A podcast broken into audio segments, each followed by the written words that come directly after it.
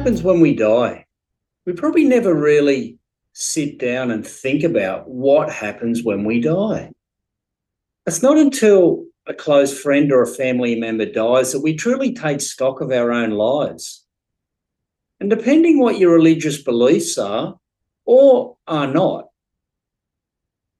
I find this belief structure usually influence how you come to terms with this sometimes frightening and somewhat overwhelming proposition of our own mortality.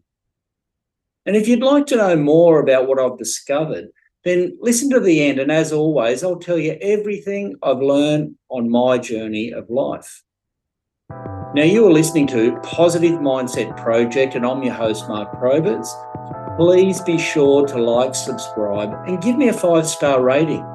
And if you feel someone you know would enjoy this episode, please go ahead and share it. I'm on a mission to get my 100,000 subscribers and I can't do it without your generosity and support. I need you to help me get to that milestone. Now, when I think back to the first time I was deeply affected by the death of someone close to me, I was about 20 years old, and it was a childhood friend of mine who was killed in a freak traffic accident. He was on his motorbike. We'd pretty much grown up together playing football, surfing. We even drank our first beer together. We even worked together, side by side as apprentices. When I take myself back to that time, I can remember it hit me and my whole small town like a ton of bricks. He was a very much loved member of our community and an excellent person and friend. And we all still miss him and talk about him to this day. Now, back in those days, most of us had little to no spiritual awareness or religious affiliations to guide us, and either did most of our peers. We just loved to surf, swim, party, hang out at the beach. We were all just loving life to its fullest. We had such an amazing and free childhood for which I'm eternally grateful. So when a tragedy like this happened, I just felt so lost, so angry and frustrated. And that was for years, really. Until a point came in my life where I'd forgotten why I'd even felt that way in the beginning.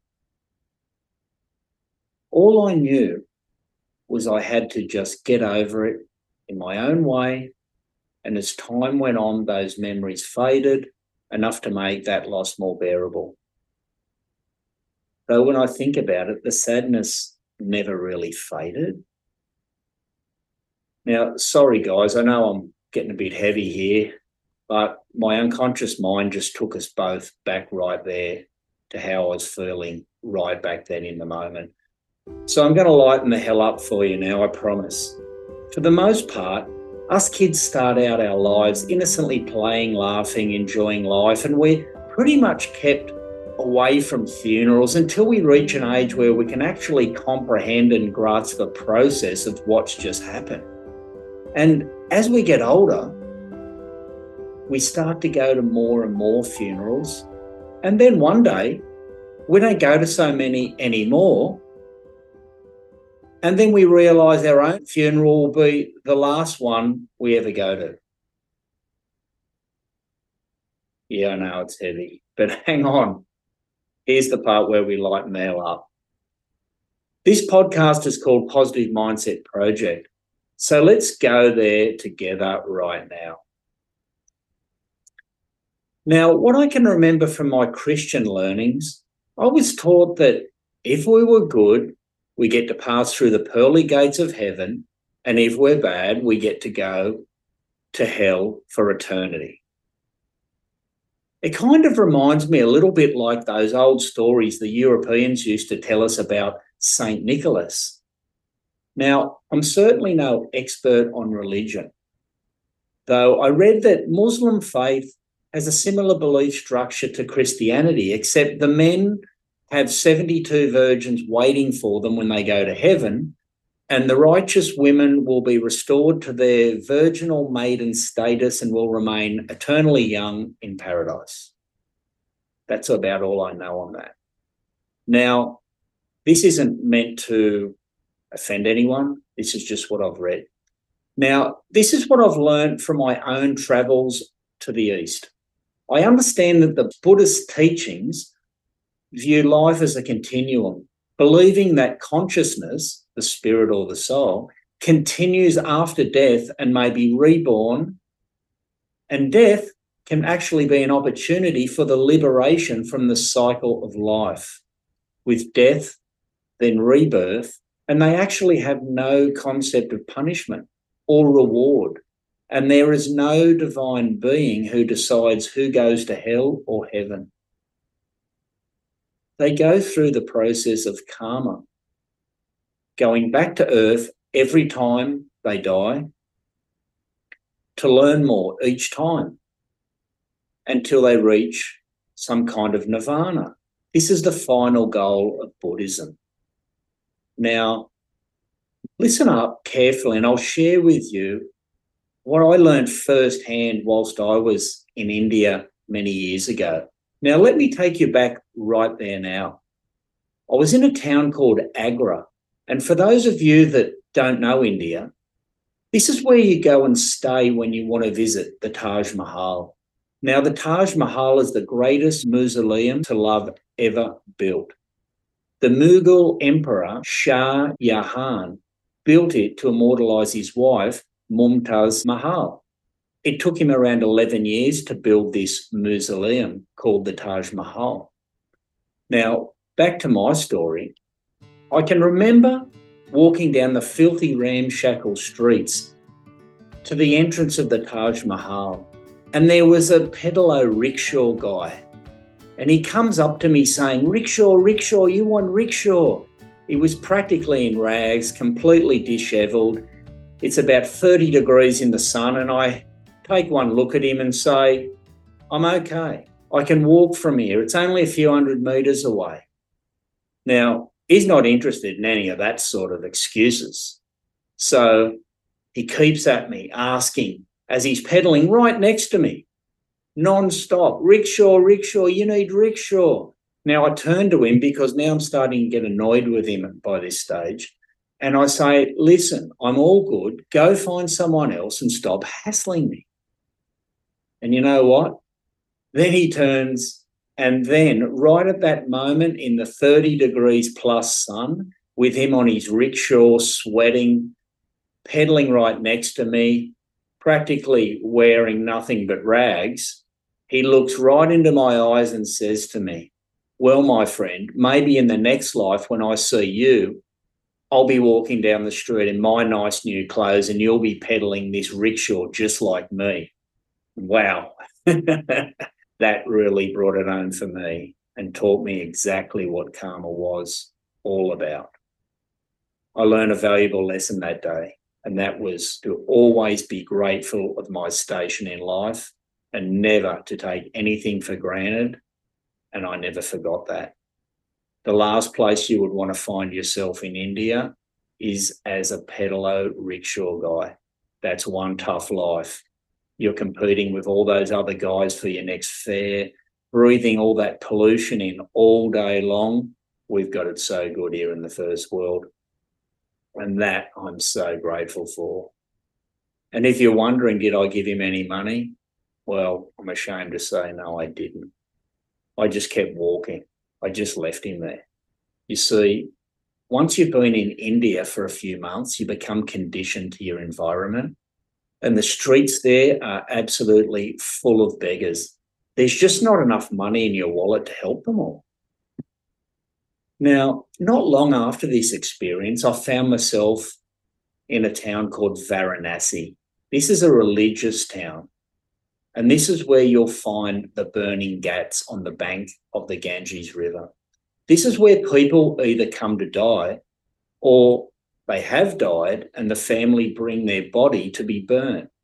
They transport these bodies from all over India by bus, by taxi, by tuk tuk, whatever it takes. And it can take many days. for bodies to arrive from all over India on the Indian public transport system, which is like nothing else on earth. And I can attest to that personally. I traveled the entire of India on that bus and train system. Now, once their remains are burnt, they throw them right into the Ganges River. And they can be upstream from people bathing and washing their clothes and collecting water. It's pretty much a free for all.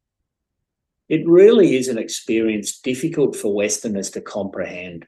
Overwhelming is probably the only word I would think of to describe the scenes on that riverbank, especially when I first witnessed it.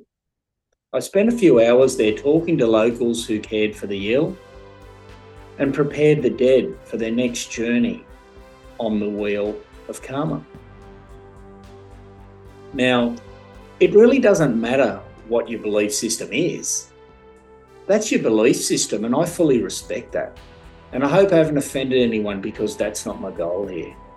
Now, when I take a scientific look into us as humans, our bodies are capable of producing about 100 watts of energy, and in some cases, people are capable of producing 2,000 watts of energy in short, intense bursts. And from what I can understand, is that we're made up of matter, and matter has energy, and energy cannot be created or destroyed. It can only be transferred. So I figure that energy must go somewhere, and if the universe is infinite, maybe that's why it hurts so much when people leave us. Because instinctively we we know that there is this infinite space out there. Who knows? One thing I know for sure, it's the people who are left behind. They're the ones left to grieve and to find meaning for their loss and they ultimately need to go on a journey of growth and healing, which needs to happen so that they can go on with the rest of their lives feeling whole and complete. But the big question is where do we go? Well, maybe we go to wherever we imagine.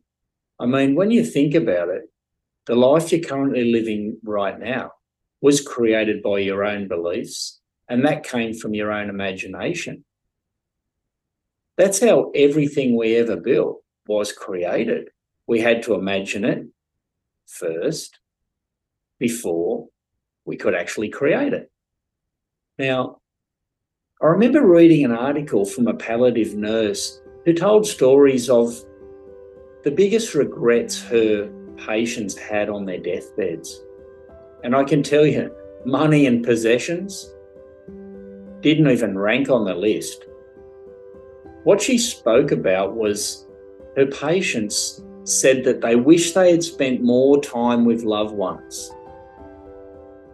They said they wish they had, had not worked so hard and spent so much time at work. They wish they had the courage to express their feelings they wish they had have stayed in touch with more friends. Can definitely understand that one. They wish they had allowed themselves to be happier. And they wish they had the courage to live a life true to themselves, not the lives others expected of them. I think it's important that we actually don't know what happens to us when we die because I feel if we did know, it would probably affect how we behaved in this reality we call life on earth.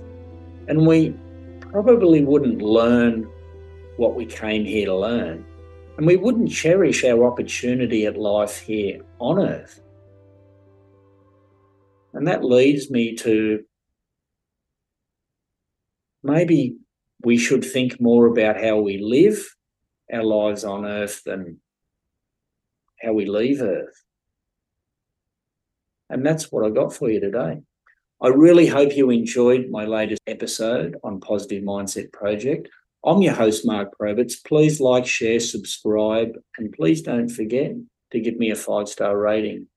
If no one told you today, I love you and I appreciate you. Thank you.